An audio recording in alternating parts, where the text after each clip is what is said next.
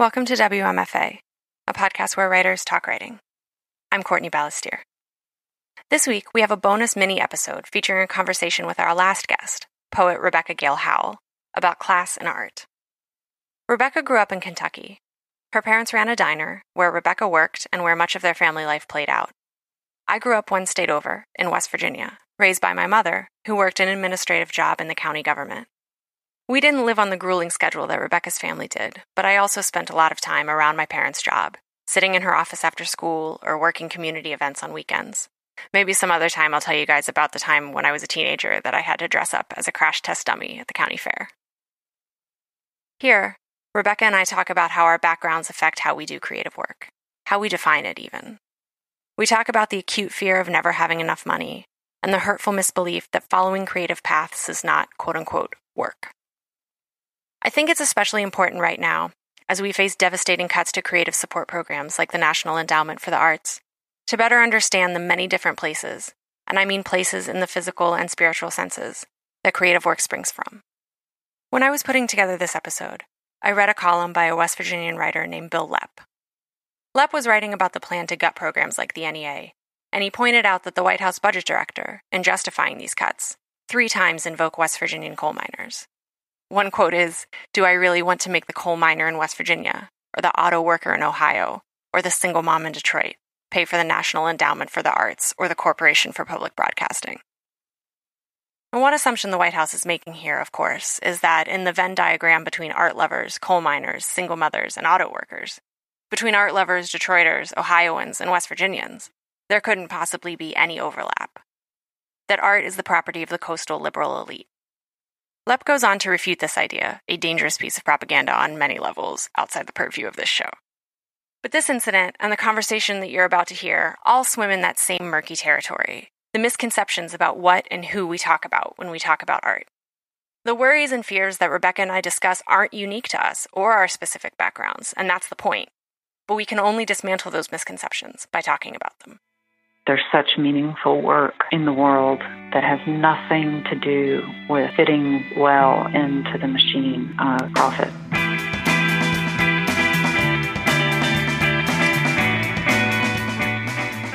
In terms of kind of the time breakdown, you know, when you're when you're in that space of sitting at the computer and listening, like how how long is a is a shift there? I I think four hours is safe.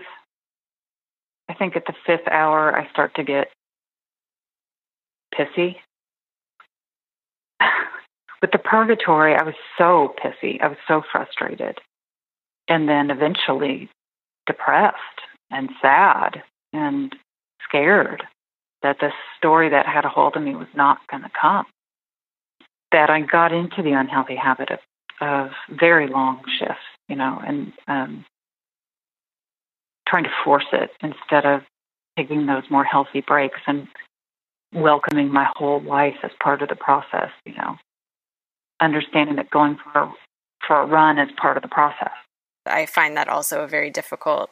It's it's also, and I think I've probably said this. It's taken me so long to equate reading with work and not with recreation, and to not feel guilty doing it in the middle of the day.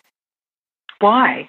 I think that there is a part of me that has a very rigid definition of what work is.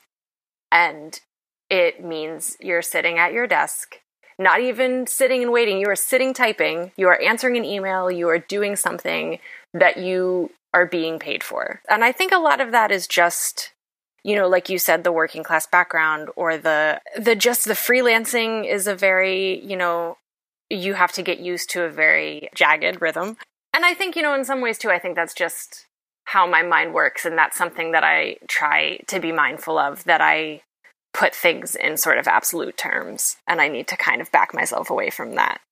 So it's a it's a combination of things, but I'm working on it. Well, like I say, just be gentle with yourself. I think um, poetry, anyway. I can't I can't speak for other forms, but I do think poetry wants to be without profit, and I I really am so, th- I find myself thankful for that every day. Like, that's such a useful teacher. Thank you for teaching me that again. But that there's such meaningful work in the world that has nothing to do with fitting well into the machine of profit. As I age, as I go deeper and deeper into this life I've chosen, I am more and more interested in those models and less and less interested in the part of me and it's and I'm you're just going to have to take it as an article of faith since you haven't been around me in this moment but the very um, fight or flight alert part of me that wants to answer that email right away you know that wants wants to respond to the client as soon as possible um, it's it's hard for me to turn that off and i but i am I'm growing very suspicious of that part of me.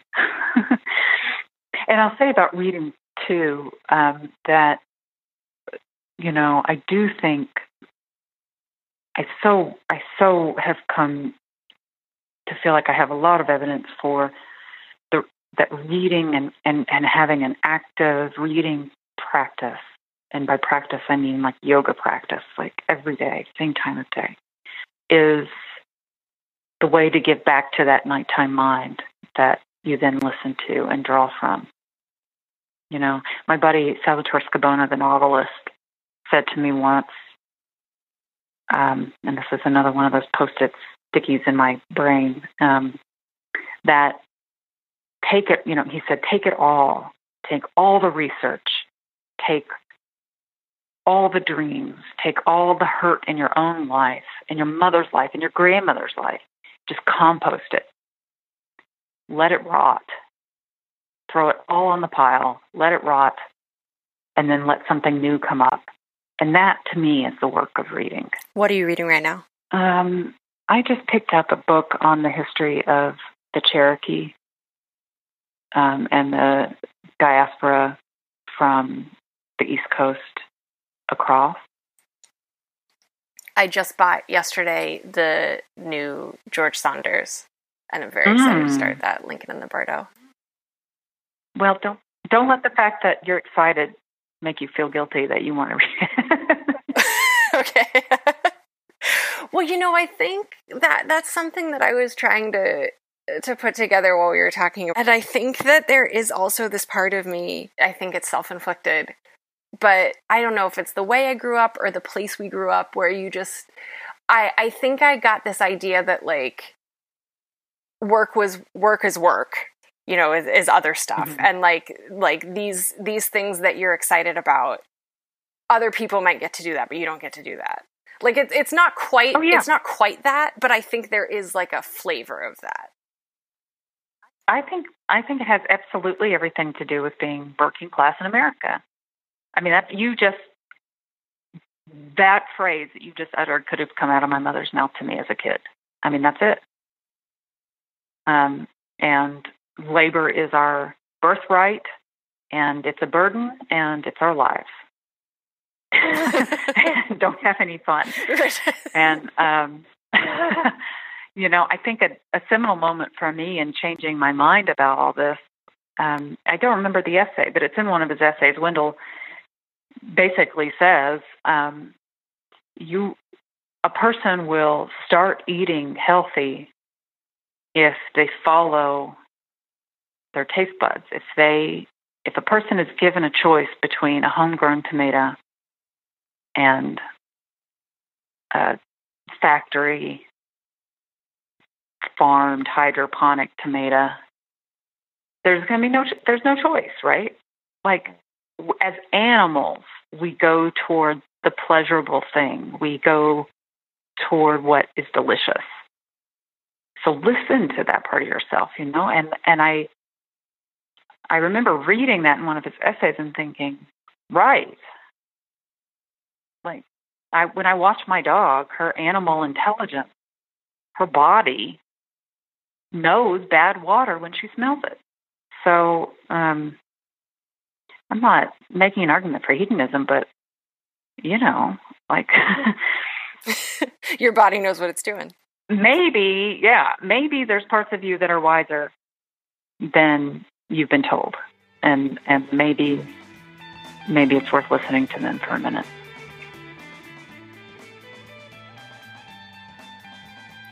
You'll find links to some of the things we talked about today on our website, WMFApodcast.com. You can email us at hello at WMFApodcast.com and find us on Twitter and Instagram at WMFA Podcast. Download and subscribe to the show on iTunes. Reviews are greatly appreciated. Or visit our website for more options. The WMFA logo was created by Unsold Studio, and our theme music is Jazz Dancer by Double Winter. Find them at doublewinter.bandcamp.com. WMFA is made in Detroit by Courtney Balestier, LLC.